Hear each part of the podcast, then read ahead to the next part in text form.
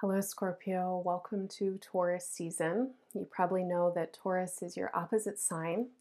And you might also know that Taurus season in 2023 is full of lots of Taurus. Uh, we have the nodal axis still in Taurus and Scorpio.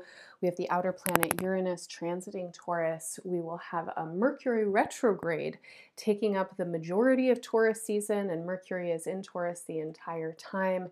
And we also have Jupiter uh, coming into Taurus and staying here for about a year, um, which is the usual length of one of Jupiter's visits, and it has not been in this terrain for 12 years, so this is a significant event. And all of this in the sign and the place in your chart that signifies relationships and one on one dynamics and the ways that you partner and collaborate and consider other people. These are ways that you exude and project yourself into the world and ways that other people perceive you. And as you know, the ways that people perceive you and how you actually feel yourself can be remarkably different. Um, in this space in your chart, we also have indications of contracts and agreements, the uh, binding commitments that keep you involved with other people and that sometimes are determined literally in the first few moments of knowing someone because we are all coming with our own baggage, our own patterning, our assumptions and expectations, etc. And many times we are making contracts and agreements for relationships before we've even uttered our first hello, and it's a whole vibe. And I know you know what I'm talking about. So, Taurus season is a big deal season in the Scorpio solar charts, and it is a season that is amplifying the rate of change in your relationships that I think has been accelerating uh, since 2017, 2018 when Uranus first entered this part of your chart. And so, as you think back on the last um, five years or so, consider how your relationships have been evolving and certainly consider any big upsets or disruptions or unexpected changes, but also consider how you've been learning and growing and updating in the ways that you relate with other people and in the expectations that you have for the ways that other people will relate with you. So, as we move into Taurus season, there is a sense for me um, that on one hand, there is a new emphasis for you on what feels actually to be a very personal space of your own self growth. I feel you coming into yourself at this time um, and in relationship to relationships, what I was just talking about. Um, I feel you really coming into your own body and feeling a kind of heightened sense of your needs for space, for boundaries, for autonomy, for freedom, um, for negotiating and maneuvering in your own direction. And my sense is, is that you really want to be listening to your body. You really want to be listening to your instincts. But it's also very important that you are not reactive and that you're not reacting um, in ways that are kind of like preconditioned or habitual. This is a period of time in which uh, it feels like you can access more of your own personal power by letting go of ways of being that have you in a more reactive or pre patterned state. And so, um, the feeling that I have is pausing before you take a step forward, asking yourself, is this actually the direction that you want to be going? Uh, pausing before you order your meal off the menu. Is this actually the food that you want to be eating? Pausing before you say yes to uh, that commitment. Is that actually a responsibility that you want to take on? There is a need right now for you to clarify and discern the uh, spaces and places and activities and the reasons and the motivations that underlie your day to day reality. Your responsibilities, your habits, uh, your well being and your health, your time, your energy, your attention. You to some extent, probably not entirely, because you're a human being like the rest of us. You're, you're trapped here with the rest of us, but you, to some extent, have agency over your own choices. And you really want to feel that you are connected to your own agency right now. And it's a very important time for you to feel that you can be connected to your own agency. You can say no, you can say yes. You can choose this, you can choose that now, at the same time, your relationships and relational spaces are really uh, needing you to attend with them in different ways. And this probably has a lot to do with you feeling your own power and feeling your own agency, and also readjusting um, some of your patterns and uh, habitual behaviors or patterns dynamics with yourself in general and also with other people um, and relationally oriented. Throughout Taurus season, Mercury is retrograde in Taurus, as I mentioned, and this is a period of time then that is very uh, fruitful and supportive for you to have conversations and communications with others that clarify what's happening, that uh, revise and reassess your contracts and agreements, that take time to remain with the trouble or problems or issues that might be there so that you can repair and resolve before you move forward. You might notice that I just used a lot of RE words, and that's the theme for a retrograde is to do the RE prefix thing, to return, to renegotiate, to rethink, to rework, to reclaim. Um, when it comes to how you're dealing with other people, this uh, Mercury retrograde I think is offering you a lot of new options and opportunities. Your relational landscape is shifting dramatically. It has been changing, as I mentioned, for the last couple of years. But a lot of these changes, um, they happen in ways, you know, that this is a long transit, right? A seven year transit. So they're happening in ways that may not be totally noticeable at the moment, or they might be really chaotic or extreme and then the residue and the impact of that chaos and extremity changes you deeply and subtly over time. So, over the last couple of years, there has been a lot of uh, momentum for you to update your ways of relating and the actual relationships that you are in. And there's something about this particular period of time that I think is making change very clear in ways that it has not been so clear up until now. So you may be aware of needs that you never even knew that you had before. You may be aware of limits and boundaries that you never even knew that you had before you may be aware of possibility and potentiality and generosity that you didn't even know was possible before. You might have all kinds of circumstances and situations with other people that are asking you to grow and open and maneuver and shapeshift in ways that you didn't even know you needed to grow and maneuver and shapeshift. Or you're currently trying to figure out is this actually what you want and need? Please take your time please take your time. Mercury retrogrades are important periods of rest and reflection, right? This is a period of time in which you do not need to move forward. You don't need to make any promises. You don't need to make any commitments. In fact, some of you uh, want to, again, renegotiate promises and commitments. You want to, to relook at what the agreements were that you made back then uh, so that new agreements can be formed.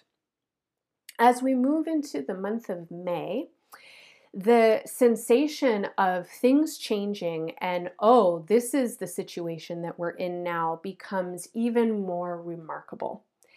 It feels to me that you are in a totally different landscape right now. You're in a different landscape in your life, in your own concept of yourself and how you want to be in the world, what you are asking for, what you are looking for, and what is available to you.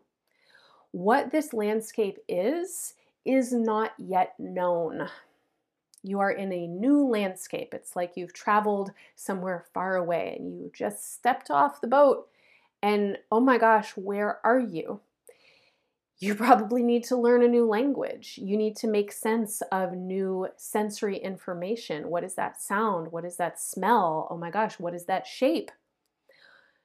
This is a period of time in which you are massively letting go of old ways of being.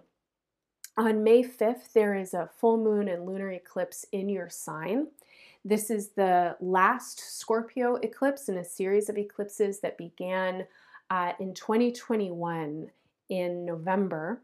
So you might also reflect back on the last uh, two plus years and consider how you have been letting go of the person who you used to be since then. What is outdated for you?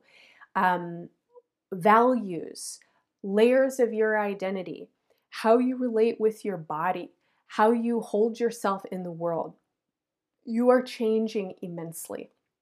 You have new opportunities and you also have new limitations. There are some important boundaries to consider. What do you want to give your energy to right now? That means, or asking that question means that there are some things that you don't want to give energy to. You don't want to give energy to that which consumes your life force and doesn't give you anything back. You don't want to give your energy to internalized, uh, punitive authority figures in your head that are always telling you that you've done a bad job and you can't actually be who you really feel yourself to be because you need to be somebody else instead. You don't want to give your energy to insecurities. You don't want to give your energy to fear. The full moon and lunar eclipse and the planetary influences coming in in May are asking you to let go of what is holding you back. On May 6th, which is the day after the full moon and eclipse in your sign, uh, there's a guest workshop with embodied astrology a amazing facilitator named Sherry Taylor, who is a clinical psychologist as well as a mystic, an astrologer, and a death doula. She's teaching a four-part series on Saturn in Pisces, your fellow water sign, over the course of 2023. And on May 6th, her workshop is really looking at the uh, influence of Saturn and the medicine of Saturn around choice making and boundaries. She's looking at the ways that we can attune with Saturnian wisdom and intelligence to help us know our own limits as well as our own magic. If we know that something is not for us, then we know what is for us, right? There's more power available when we extract our energy from what is sucking it and not giving back. And that is the theme for Sherry's workshop on May 6th. So, this is a good time for you to tune in, uh, especially for those of you who are interested in working with astrology on a deeper level. It's one thing to listen to a horoscope, it's a totally different thing to work with these archetypal energies and to learn to navigate your own chart. Sherry is an amazing teacher. I really hope that you can come. Um, the two weeks that follow, or two weeks and a couple days that follow that full moon and workshop, are um, full of influences that really want to help you work skillfully with your energy. They are full of influences that actually bring in a ton of potential support and opportunity for you uh, if you are available to them. Scorpio, you have people coming into your life right now, or people who are already in your life who really have a lot to give you. There is a lot of generosity that's there. there are a lot of potentials for you to uh, experience new kinds of community and collaboration and friendship and sense of belonging. It totally depends on you. It totally depends on you being willing and ready and interested. It totally depends on you knowing where your boundaries are and what you want and what you don't want. It totally depends on you feeling empowered in your own agency to say yes and to say no. And I think that this is the work that you really want to be doing right now. I think that you, um, especially in the last couple of weeks of Taurus season, have a lot of support coming in to help you see where old relational patterns and dynamics can actually just simply go away now. It's like they're melting, they're releasing, they're not sticking anymore, and new energy is coming in. And that means a lot of new learning. It means a lot of new opportunities to feel yourself and your power in really different ways.